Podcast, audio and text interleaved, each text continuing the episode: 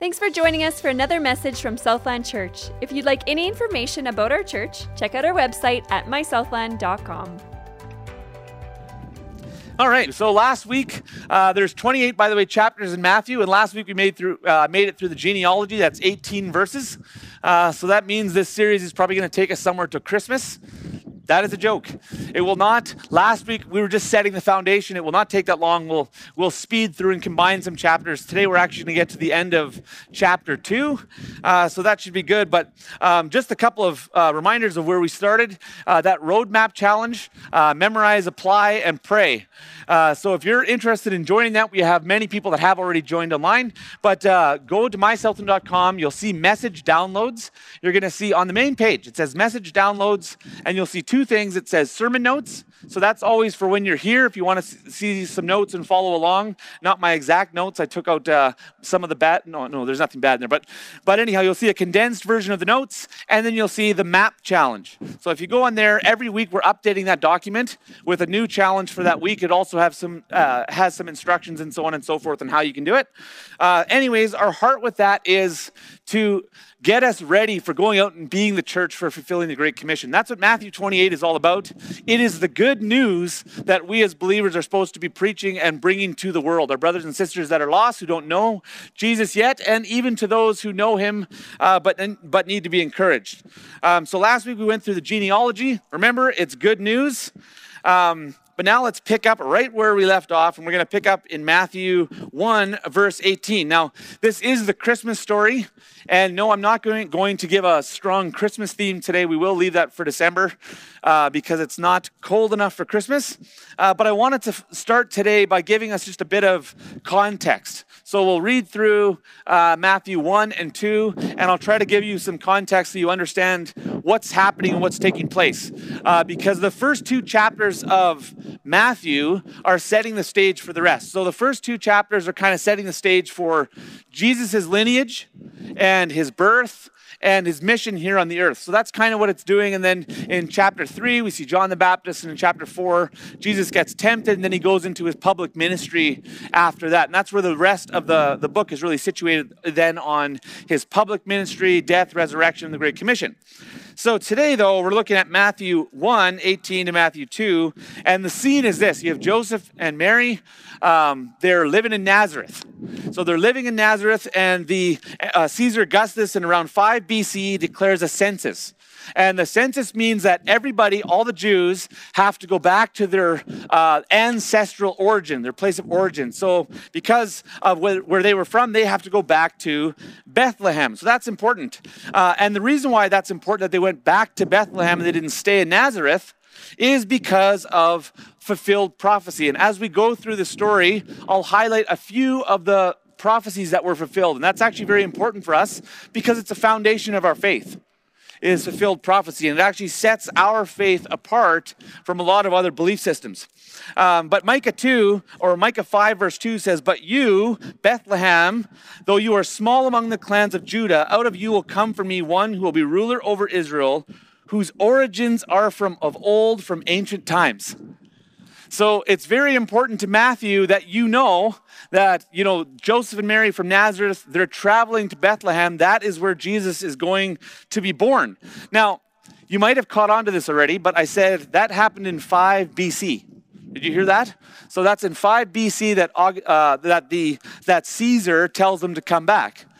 Now you might be trying to do the math and thinking, okay, wasn't Jesus born in, uh, in 0 AD. Isn't that kind of what a lot of us believe? 0 AD is when Jesus is born, so that's like a five year gap. Uh, there's a couple of things I want to point out in that, and that the first one is you might have already caught on, and that is there is no 0 AD. So there's no 0 AD. It goes from 1 BC to 1 AD. So that's the first uh, problem there. The second one is the Bible doesn't actually use BC and AD uh, in the sense of it's not telling us it's not telling us the exact time that Jesus was born. This is, you know, my birthday is February 27th, 1983. We don't get that with Jesus. So um, there's a, you know, our, our calendar is based on Jesus being born in 1 AD, but that actually came about later on in the 6th century by a mathematically minded monk and member of the Roman Curia, and his name was Dionysius Exiguus. He invented the concept of AD in around in the 6th century. Now, it appears as though he made a mistake, and there's lots of disagreements on why he made that mistake, but he did. He just made a mistake. It's not a big deal. Now, before any of you feel like, so Jesus wasn't born in 1 AD? That rocks my faith. Don't be rocked. It doesn't change a single word in the Bible. The Bible is still infallible. We know that. Uh, nothing is changed by the date changing, uh, but it is important for us to know. So, 5 BC, they're heading over there. The trip does not take them five years. It's probably about a 10 day ish trip right? So it's about a 10 day walking trip uh, with a pregnant Mary. So it would have been a difficult one. Um, so most scholars, you know, they agree that Jesus was born somewhere between 6 to 2 BC. Uh, a lot of them are kind of saying maybe it would have been five based on Herod dying after Jesus was born. That was in, they, they figured 4 BC. So all of this is approximates. Uh, like I said earlier, they didn't keep the same type of dating systems that we would now. They didn't have, you know, everything recorded digitally uh, and so on and so forth. So back to the story. So Nazareth is kind of in the northern area there, and they're traveling south to Bethlehem, a journey of about between, depending on which route they take, between 130 to 160 kilometers, taking them about 10 days with a pregnant Mary. So this would have been a difficult journey. Uh, they didn't have vehicles, you know, if it rained or if it gets cold or anything like that. They didn't have vehicles to hop into or AC. So they make the trek, they make the journey, and then we get to Bethlehem, and that is where Jesus is born. And that's where I'll start reading. So I want to read through the passages that we're going to be studying. Now, Matthew 1 18. Now, the birth of Jesus Christ took place in this way.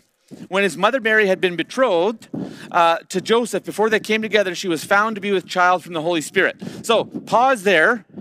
That fulfills. So, she was found to be uh, pregnant without ever having sex. So, she was a virgin and then she was pregnant. So, that fulfills Isaiah 7 14. That's the prophecy that was fulfilled right there, which is pretty incredible. But you need to know something about betrothal. So, just kind of a fun fact to keep us all on the same page being betrothed to someone is a little different than being engaged to someone today. So in betrothal, what they had there is, you know, your parents would kind of set up your marriages, and my parents might have set up my marriage, and then we would have been committed to be betrothed together. We would have had a betrothal. At some point, there would be a betrothal ceremony where we're not yet married, but we're already considered husband and wife. And it's a legally binding contract, which is why the next part here says that Joseph, her husband, being a man and unwilling to put her to shame, resolved to divorce her quietly. Because you might be thinking, divorce her? Were they married? Like, they, why did they need to divorce? If they're married, then, then the whole thing doesn't make sense. No, the betrothal equipment, uh, uh, the uh, commitment, the betrothal uh, commitment was a legally binding contract that required divorce in order to separate. So, picking back up into the story, but as Joseph considered these things, behold, an angel of the Lord appeared to him in a dream, saying, Joseph, son of David, do not fear to take Mary as your wife for that which is conceived in her is from the Holy Spirit. She will bear a son, and you shall call his name Jesus, for he will save his people from their sins. It's another fulfillment of prophecy. We have Isaiah 35, 3 to 4. Strengthen the weak hands, make firm the feeble knees. Say to those who have an anxious heart, Maybe you have an anxious heart here today. Maybe you are feeling exhausted and weak. And this is the good news. It says, Be strong, fear not. Behold, your God will come with a vengeance. With a recompense of God, he will come and save you. Jesus fulfilled that. He came to save you and I. He came to save us. This is the good news. So all of this took place to fulfill what the Lord had spoken by the prophet Isaiah. Again in Isaiah 7:14, behold, the virgin shall conceive and bear a son, and they shall call his name Emmanuel, which means God with us. Something I want to highlight as we go through here, and we and we paused on it last week, but you'll hear us keep repeating this as we go through the series. The gospel means the good news. And I'm, a, I'm one of those, firm, I have a firm belief that every page that we find in our scriptures is full of good news. There is good news in there. And so I want to highlight the good news as we're going through it. And, and this idea of Emmanuel, God with us. We're going to park, we're going to end the message on there a little bit later, but that idea is, is mind blowing. It's staggering that God would be with us right? Our God wants to be with us, not just ruling from afar and having servants. We are his servants, yes, but he actually desires to be with us. And that was one of the things he promised that he would do, and Jesus fulfilled that, and his name was called Emmanuel. When Joseph woke from the sleep, he did as the angel of the Lord commanded him. He took his wife, but knew her not until she had given birth to a son, and he and his name was called Jesus. From here, they traveled north. So now we'll just pause here. So they've gone south to Bethlehem, and now they have to actually travel north to Jerusalem. It's about 8.5 to 9.46. I looked it up. There's there's discrepancies. You think, how can it be a range in a distance? I guess because different walking paths. I'm not totally sure, but but it seems like there's a range of what people agree on uh, that it was. So it would have been somewhere 8.5 to nine and a half kilometers. They do a short trip to Jerusalem from Bethlehem, so they're going back north. And the reason they're do, they're going there is so that Jesus can be circumcised. So on the eighth day he's circumcised, and that's why they bring him up to Jerusalem. And on the 40th day he goes through the purification uh, ceremony there in the temple. So that's very important because there it's Simeon that prophesies his ministry, what the ministry of Jesus is going to be to the earth. And so that's also important, but that's not part of the Matthew account, uh, but that's just giving you some of the context. So once we're done there, so now we've started here in Nazareth, we've gone south 130, you know, 160 ish kilometers to Jerusalem, or sorry, to Bethlehem. Now we've gone north a little bit to, to Jerusalem. Now they're going to head back to Bethlehem because the Magi have to show up. So they got to be back in Bethlehem for the Magi to show up, as it's recorded, and that's what they did. Uh, so, the, so the family travels back down, uh, and they would not have been in a manger. I'm sure you're aware of this, but if you're not, they would not have been in a manger when the wise men came. They would have been living in a home, and that's what Scripture tells us. They were in a house already. And that's where the story picks up again, and we have the wise men coming. So here, Matthew 2, now, after Jesus was born in Bethlehem of Judea, in the days of Herod the king, behold, wise men from, from the east came to Jerusalem, saying, Where is he who is born king of the Jews? For we saw his star when it rose and have come to worship him. Now, just to pause on that, what I love is like that inside this story, and I know we've talked about this before, but inside the story of the birth of the Christ, you would think if there's any kind of embarrassing characters or characters that maybe you don't want in there uh, to be celebrated, you would remove them, right, in your account. And yet here we have the, the wise men, and we always think of them in a very positive light. I'm not saying that you should think of them negatively. We don't need to judge them. But what's fascinating is these are pagan wise men, magi. They're pagan. They're not even following God. They're not following God, they're actually following the stars. And as they're following the stars, the, the, they actually read the stars and read what's going on, and they understand and they begin to follow this star. And so they're included in this story, and they're being led forth by God, and yet they don't know the God that they're being led by. And I find that kind of fascinating how we see God's sovereign hand throughout Scripture whether in good characters, bad characters, fallen characters, redeemed, all that kind of stuff. We see God's sovereign hand orchestrating things and moving and working things for good. Uh, and I think that's pretty fascinating because it gives me confidence in my own life. Doesn't it? That even in, in the areas where you maybe not be fully submitted to Him, that He can redeem those areas. He can use them. And what I find also interesting with the pagan wise men is their response to Jesus though they don't know who he is, is 100% appropriate, isn't it? It's 100% appropriate. Uh, they come bearing gifts and they come to worship him. And that's exactly what they should be doing, even though they don't realize who they're worshiping. Anyways, back to the story in verse 3. When Herod the king heard this, he was troubled, and all Jerusalem with him. And assembling the chief priests and scribes of the people, he inquired of them, Where was this Christ to be born? They told him in Bethlehem of Judea. So, uh, for so it is written by the prophet. And That's Micah 5 2 again. And you, O Bethlehem, in the land of Judah, are by no means least among the rulers of Judah, for from you shall come a ruler who will shepherd my people Israel. Then Herod summoned the wise men secretly and ascertained from them what time the star had appeared, and he sent them to Bethlehem, saying, Go and search diligently for the child, and when you have found him, bring me word that I too may come and worship him. After listening to the king, they went on their way. And behold, the star they had seen when it rose went before them until it came to rest over the place where the child was. When they saw the star, they rejoiced exceedingly with great joy. And going into the house, right, not the manger, they're going into the house, they saw the child with his mother, uh, Mary, uh, and fell down and worshiped him. Then, opening their treasures, they offered him gifts gold, frankincense, and myrrh. And then, being warned in a dream not to return to Herod, they departed to their own country by another way. So now, when they departed, behold, an angel of the Lord appeared to Joseph in a dream, saying, Rise, take the child and his mother, and flee to Egypt. So now remember, you have you have Nazareth, then you're going south, you go to Bethlehem, they went to Jerusalem, now they're back to Nazareth, now they're going further south, kind of going down on the map like this. I'd give you a picture, but I can't. Uh, but you can just kind of follow my hands. They're going to Egypt, it's about here. If Nazareth is here on a map, okay?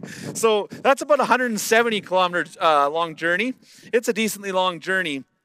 So this is, uh, it's about 65 kilometers further south uh, than where they were at the time.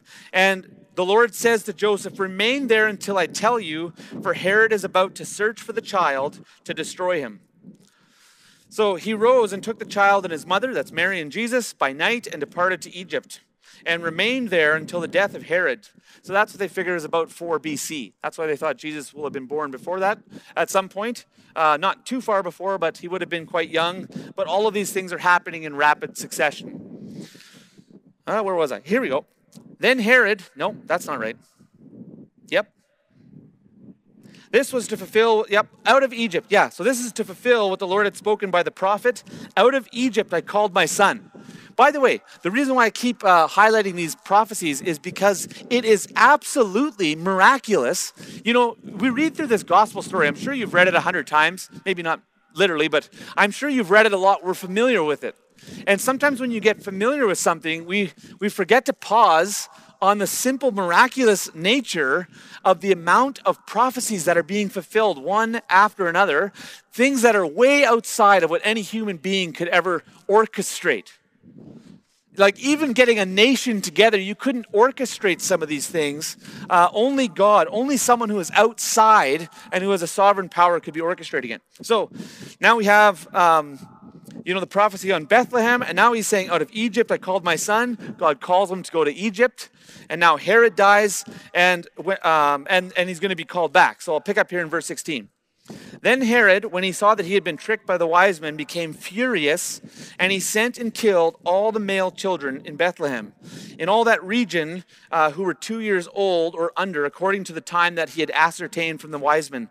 Uh, so they figured that could have been somewhere around uh, 30 different kids.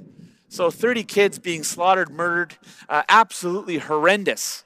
I can't imagine uh, how painful that would have been and how senseless. Can you imagine living in a government system where the government could just decide to issue a decree and kill all the boys two years of age and younger? I, look, we actually don't understand what it's like to live in oppressive regimes like that here in Canada. I'm still very grateful for the freedoms that we have, even if we feel like you know things have been really tense uh, with restrictions and everything over the last year. I totally get that. But you read of our brothers and sisters around the world currently, and you look in Scripture, and God's people have lived in much, much, much, much, much worse conditions than, than we ever have.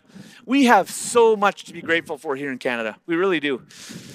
All right, back to, back to the story here. A voice was heard. Now, when he, uh, when he sends out this word to kill all of the children, this fulfills another prophecy in Jeremiah 31 15. And a voice was heard in Ramah, weeping in loud lamentation, Rachel weeping for her children. She refused to be comforted because they are no more. Now, when Herod died, that's 4 BC, like I said, behold, an angel of the Lord appeared in a dream to Joseph in Egypt, saying, Rise, take the child and his mother, go back to the land of Israel, for those who sought the child's life are dead. And he took, and he rose, took the child and his mother, and went to the land of Israel. But when he heard that Archelaus was reigning over Judea in the place of his father, now, so you know, there's uh, a little bit of history with him. I'll give you just a moment. He was afraid to go there. Now, you might say, why was he afraid to go there? Well, if you do a little bit of searching on that man, uh, his dad was really, really bad, and this is his son, Archelaus, and he's much, much worse. So you think about what Herod had already uh, decreed, and when you had evil rulers back in that day, uh, they had the power and the authority to do all sorts of wickedness. And so Joseph is wanting to protect his family from that. And so they, they go back into the district of Galilee and they go back to Nazareth. So now we've started in Nazareth, we've gone down to Bethlehem, to Ju- Jerusalem, back to Bethlehem, all the way into Egypt, stayed there for a very short period of time, and then made the trek all the way back up here, another 170 or, or so kilometers back into Nazareth, and they've completed this 360 kilometer journey. Now, again, take into consideration that they don't have cars and they're moving at maybe you know 20-ish kilometers per day. Uh, maybe that's at a good rate but there's all sorts of inclement weather there's different kinds of weather things that are going over over all sorts of different types of terrain. Plus there's also the risk of bandits. Uh, very unlike we have here when we go to winnipeg so you get in your vehicle and drive to Winnipeg. We take a lot of things for granted. 360 kilometers doesn't sound that big for us. Back then, those distances are large. They're very large, and that's what they're doing with the young family. Now, let's now we've read the end of Matthew 1 and we've read Matthew 2. So let's start focusing on some of the good news uh, because there's two things uh, that I really want us to focus on, uh, and that is out of the passage that we read today. And the first one is our promise maker, God, who has made many promises to us. Our promise maker is a promise keeper. I want you to just take a moment and let that sink in. Our promise maker is a promise keeper. And I know a prophecy is maybe a little bit different than a promise, you might be thinking, but it's very much the same because what God is saying, what He said in the Old Testament, is He was saying, These are the things that are going to take place. He was making promises. This will happen like this. He made some pretty spectacular promises uh, that were later to be fulfilled, and then orchestrated history and time and moved, moved kingdoms up and down uh, through those who either followed him or didn't follow him, used them regardless, and made sure that his promises came true. Our promise maker is a promise keeper. Jesus made it clear that the Old Testament predicted his coming, and he said the religious leaders, uh, he said this to the religious leaders of his day. John 5 39 says, You search the scriptures because you think that in them you have eternal life, because they were coming after him. And he says, But you fail to realize that they bear witness about me. Last week I quoted Paul and he was talking about how had they been, had they read the scriptures accurately and seen the things that God had promised were going to happen, they never would have killed Jesus. They would have understood who he was, but they didn't understand who he was. They didn't see the answer that was right there in front of him or in front of them uh, because their hearts weren't uh, open to the Spirit of God. They were actually hardened. Um, now, I won't go through, I was looking up earlier this week, I was kind of looking into how many different prophecies. We're going to focus on just a few of the main ones that were fulfilled by Jesus and why those are spectacular. But there's a whole bunch. I mean, there's a ranging, depending on the, I would say there's big and smaller prophecies, right? Like you'd read the different ones and you'd say, wow, that one's very detailed. Read Isaiah 53. When it talks about how Jesus is going to die, what's going to happen at his death, it is so incredibly detailed that you would think it was written at the time, uh, you would think it was a historical account of something that they saw at, uh, that took place, but it wasn't. It was prophecy. So you have prophecies ranging from that to smaller ones that are more subtle. So if you look at them that way, there's, there's well into the hundreds of prophecies that were fulfilled uh, by Jesus from the Old Testament into the New Testament. So hundreds of them, which is actually pretty incredible. But we're going to focus on three, uh, three main ones. And Pastor Ray, actually, in his Holy Spirit series, um, he actually focused on one of the ones that Jesus. We're not even going to touch this one, but don't forget, Jesus, uh, and uh, because he came, he inaugurated the the new covenant right? And that, that was the fulfillment of another promise that God was going to inaugurate a new covenant and we were going to have his spirit and the ability to obey we were going to have a new heart given to us. Jesus came, inaugurated that new covenant. That's another prophecy that we're not even touching on today that was very specific. Uh, but today we're going to look at three main ones. All right. Oh, I wanted to make one quick side note. I like side notes as we go through here, anyways. I just want to point something out. Remember last week I talked a bit about how there's a growing attack on the scriptures themselves, on the Word of God, and that even within Christian circles in the West, And that's something I, you know I'm I'm still very alarmed about. We're praying lots about as a church because we want to be praying for our young people, the next generation, and our generation, and the one ahead of us. Because there's no generation that's that's safe from deception. Our, our ability to stay safe from deception is, is going to largely be based on our, us being connected to the Holy Spirit and being deep into the Word. And that's what we actually need to be doing. But I wanted to point, uh, point out something about the Old Testament because a lot of the attack that's being rendered against the Bible is being thrown at the Old Testament. So the Old Testament has, you know, myth and it's a lot of legend and it misrepresents God. That's a common one that I've heard and read. not hearing a lot of this personally, by the way, so you know. It's not that it's very, very strong necessarily here yet, uh, but in the North American culture, it doesn't take very much to start reading different Christian articles and Christian news, people that are deconstructing their faith, and as they begin to share, you know, the things that they started realizing about the Bible that weren't true and how they have this better revelation. But, you know, the Bible is myth, legend, like I said, but then they start talking about the misrepresentation of God. Now, if that's true and, and people are misrepresenting God, I think that's actually a big deal. Amen? That is a big deal. We don't want to misrepresent who God is. As, as a preacher, I take that, or as a pastor, I take that very, very seriously. Uh, anytime that I'm preparing a message, I spend a lot of time in prayer, and I, I often just think about the weight of responsibility of what I say is influencing people. And the truth is, whether you're up here speaking or, or in your own sphere of influences, we're all representing God in a different way to different size of groups. And it's very important that we represent Him accurately. We're supposed to accurately reflect who Jesus is, being salt and light. Now, what about the Old Testament, though? You know, does it does it present a God that, that is actually false? And the answer to that is absolutely not. I, I don't believe so for one second. Uh, but that's what's being charged against the, God of the Old Testament, that he's, he's often being referred to as a monster or moral monster, that he wasn't loving. Uh, but I want to point something out because if that's true, if that's true, it would be important for us to correct it. Amen? If it would be true. But I think we should take our cue from the apostles and Jesus himself. You know, there are countless, actually, I mean, there's countless. It is countable. It's not countless, that's not totally accurate. Uh, but in the New Testament, there is hundreds, literally hundreds of references to the Old Testament. Whether it's Psalms or prophecies or whatever it might be, there are so many references to the Old Testament uh, it's being referred to all the time. The apostles in all their writings, Peter, John, Paul, they're constantly referring back. They're constantly instructing people how to live and what their faith in Jesus is supposed to look like by, by, by referencing the Old Testament. They had the Old Testament scriptures. And Jesus himself spoke lots about the Old Testament. Now you might say, well, maybe he wasn't he wasn't in there to go and correct the Old Testament.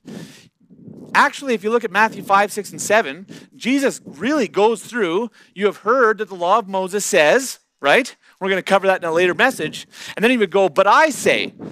So if ever there were a time that Jesus thought we needed to have the Old Testament corrected because it was misrepresenting who God is, and that's a big deal, wouldn't it have been at that time? And yet we don't find Jesus saying that. We find him instead saying, Do not think that I've come to abolish the law of the prophets. I've not come to abolish them, but to fulfill them. For truly I say to you, until heaven and earth pass away, not an iota, not a dot will pass from the law until all is accomplished. That, that's how he talked about it. And when he did refer to the law, he never talked about it in a derogatory sense or that it was harsh or bad or wrong.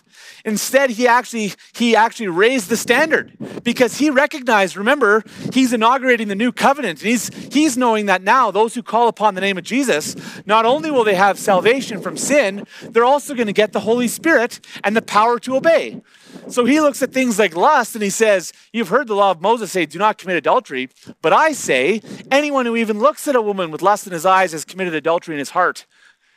He takes the law that was already impossible for them to obey and he raises the standard. He doesn't lower it. He doesn't lower it. And forgive me if I'm, no, you don't have to forgive me because I'm not apologizing, but I'm very passionate about this because I love the word. I love the word. It is precious to me. I love memorizing it. I have memorized scads of scripture. I have so much fun doing that. I spend time, I'll waste time on my phone sometimes, and I'll be uh, memorizing scripture on the memory typer app. I read scripture, I meditate on it, I research it. I love it. It's life to me. Every big life change or life direction shift that I've made, I've asked God to meet me in the Word and to show me something in His Word, to give me a word, and He always does. He's faithful. I love the Word, and so I'm passionate about defending it. And uh, obviously, like we said last week, their context and everything, that's still important. I'm not saying context isn't important, that we should take every line word for word exactly as it's written. You have to look at the context of Scripture overall, and we don't make theologies and belief systems off of one verse. We've talked about that many times. But the Bible should be defended because it is God's word, it is infallible. And like we said earlier to the grads, right? It is inspired by God and it's it is profitable for teaching and reproof and instruction on how to live godly lives. All right, I got to get going here. Yep. Oh. All right. Old Testament prophecies that, prophecies that Jesus fulfilled, uh, and we're going to look at three main ones now that he couldn't have engineered. Nobody could have, other than God. The family line that he would come from. Now, you might be saying, okay, the family line, is that really that big of a deal? So he's going to come through Jesse, David. Yeah, yeah, yeah. We get all that. And then born as a virgin. I mean, yeah, I mean, how hard can that be? You just kind of declare. No, no, no. It doesn't just tell you one part of the family line. It starts with Abraham and it goes through Isaac and then it goes, you know, it kind of weaves its way through. Remember, each generation in each family is going to have multiple children. So to actually get it, like throughout history over thousands of years, to get it through one solid family line, that's not an easy feat to accomplish. Because every time you'd have, let's say you have four kids, you have four chances to go into a different family line. You see what I'm saying? That in and of itself is absolutely miraculous. I think we read through that. I mean, how many times do you go through the genealogy and you kind of skip through and you think, oh, yeah, yeah, genealogy. Yeah, yeah, it's the history. No, no, no, no. No. Stop and look at the wonder, the power of God. This is the God that we serve. He can orchestrate births through thousands of thousands of years, through multiple generations, and he can weave it through. And like we said last week, the, and, and he's not even just looking for, well, then you have to be perfect in your generations. He used prostitutes, he used men, he used women, he used sinners of the worst kind, adulterers, believers, Gentiles, like he used everybody. And he said, This is what I'm going to do. He said it in the Old Testament. This is what I'm going to do. And it happened step by step by step by step. Our promise maker is a promise keeper. Our promise maker is a promise keeper. That's incredible. His birthplace, that's another one that's impossible to engineer, especially with not only do you have the birthplace, I mean, they're in Nazareth, and he works in Caesar to call the census. If he doesn't work in Caesar, who's not a believer, he works in Caesar to call the census so that they come south, right? Or like this, I guess, if I'm looking at my map. They're coming south to, to, to Bethlehem. That's important because that's where he said he would be born. So he makes sure he's born there. And then he says, Well, out of Egypt I will call my son. So he makes sure that they end up in Egypt too and they call him out of there. Are you seeing the miraculous nature of this? I hope that you get excited by the fact that our promise maker is a promise keeper because I'm going to get to this in a moment. He's promised us many things that haven't come true yet. And I bet you there are promises that he's given you, maybe. Some of you, anyways, I know for sure there are promises he's given you that maybe you feel like have been so long and so distant, they feel like they're absolutely impossible. Impossible has never stopped the God that we served, that we serve today. Impossible doesn't stop him. All right, his birthplace, right? Prediction that it's in Bethlehem. What happens? He's born in Bethlehem, but that's not it. So we have family line, birthplace, and guess what else we have? The time frame. He even has the time frame predicted of when around. Now, it doesn't give the exact date. Like I said, it's not February 27th, 1983.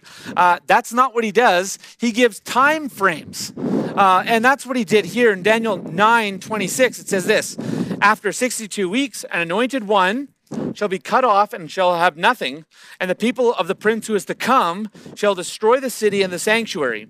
Its end shall come with a flood, and to the end there will be war until desolations are decreed. Now we learn three things from this verse Messiah will come on the scene of history, so that's happening.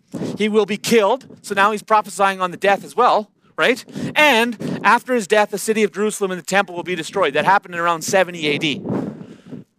So all of these things, Lord. all right, the guitar just fell if someone wants to get that. But anyways, all of these things happened before 70 AD, uh, just as as the prophecy predicted. So therefore, Jesus fulfilled certain prophecies about the coming Messiah. He was born in the right family, line of David. He was born at the right place, Bethlehem, and he was born at the right time in history before the city of Jerusalem and the temple were destroyed. What kind of being can manipulate human history like that? Only a sovereign God that has unlimited amounts of power and control over the things that are happening in, in on, on this planet and on this earth in our solar system. And I get a lot of comfort from this, a lot of strength. Why? Because he has promised a lot of things like, I will never leave you nor forsake you. He's promised lots of things. We're going we're to get onto that in a moment. Isaiah 55 says, No, so shall my word be that goes out from my mouth. It shall not return to me empty. It shall accomplish that which I purpose and shall succeed in the thing for which I sent it. Our promise maker is a promise keeper. His word never comes back void. So, what has he promised us? I'm going to read off a couple of things here. He said he would save us eternally if we accept it. If we accept it, He will save us eternally. He paid the price for our sins. He has promised that He loves us, that He loves all of us deeply, unconditionally. He loves us. For God so loved the world that He gave His only Son. Not only that, so he, not only does he love us, he values at us at such a high, incredible cost that he was willing. Think about this. How many times do you feel worthless? Has anyone here ever felt worthless? You were worth the Son of God's life. Worthless? We're like a precious jewel, aren't we, when you look at the price that he paid? Because what is value determined by? What someone's willing to spend. Isn't it? Isn't that true? He was willing to put himself on a cross for you and for me. Anyhow, that's the love he's promised that he gives to us. That means that it's true. Number three, he set up a kingdom. He's going to come back and set up a kingdom on the new earth. Sorry, stop. I'll, I'll, close up right away. Okay, thanks, phone. Uh, number four, he's going to get rid of sin and brokenness 100%. When he comes back, sin and brokenness are going to be gone and vanquished forever. He's gonna, he also promises to forgive us when we confess and when we repent, turn from our sin. He doesn't demand that we're perfect. He just asks us to turn back to him, and he promises to wipe us clean from all unrighteousness, wiping away the stain of our guilt and our sin and our shame. Absolutely incredible. He's promised to never leave us, like I said. He's promised that he's coming back, and that when he comes back, he is going to judge every human being, past and present, and that will come. We will all stand before the judgment seat of Christ. These are some of the promises that he has made. Our promise maker is a promise keeper. Two implications from some of those promises because some of those are, are in the process of being fulfilled right now. Some of them are going to be fulfilled uh, sometime in the future, hopefully sooner than later. Um, but as those things are being fulfilled, those if you are here or listening and you don't know Jesus, our promise maker is a promise keeper. And if you want to know him, if you want to receive that gift of salvation, all you have to do is, is accept it in your heart. Let him become your Lord and Savior, and he will. Ask him to. Say, Lord Jesus, I believe, and I ask you today to become my Lord and Savior. And if you pray that today, you can stand in confidence when he comes back before the judgment seat of Christ. And for the rest of us, Maybe there's promises that he's made to you. Maybe there's a sin issue you need to turn from. Maybe there's a you know something that you've seen, a salvation of a loved one, and he's you know it just seems so far and distance away. And today I just want you to be encouraged that our promise maker is a promise keeper. All right, lastly here, and then we'll last point. Then you guys can go. So good news number one fulfilled prophecy. Our promise keeper or maker is a promise keeper. Good news number two, and that is God with us, Emmanuel. This is incredible news when you compare it to all the different belief systems that are in the world. God with us. How does a sovereign God even care about us? Have you ever wondered that? And yet he demonstrates the absolute love and care that he has for us by sending his son to die for our sins so that what? So that he can be with us, in us, with us, God with us. This is such an important promise that the Lord is giving us that he actually bookends the book of Matthew with it. Because in Matthew 1, we're told that he shall be called Emmanuel, which means God with us. Go right to the end, Matthew 28, and we're told the very last line in the Great Commission says, And behold, I am with you always, forever to the end. Brothers and sisters, I don't know how many of you might be feeling lonely or isolated throughout this past year. You're feeling separation from family and friends. You might feel like, where is God and everything that happened with the church and everything that's happening in the world? Where is He? And I'm telling you, He is with you right now, and He is with me, and He is with us. And He says, if we draw near to Him, He will draw near to us. He wants to be with you. This is good news. And yes, He promises that those who follow Him will experience hardship. Absolutely, yes. He never told us that this was heaven. Heaven is one of those not yet promises that he's going to fulfill. But today he says, Yes, in this world you will have trouble, but I take heart, for I have overcome the world. I am with you always, forever, to the end of the age. All right, I want to close by giving the Holy Spirit an opportunity to, to, minister to you. Some, some of you actually need to hear from Him right now. You need to not hear more from me, you need to hear from Him. So if you've been going, you know, you've been feeling isolated or lonely or alone or misunderstood or, or anxious or full of fear or shame over this past while, I just want to take a moment and allow the Holy Spirit to minister to you.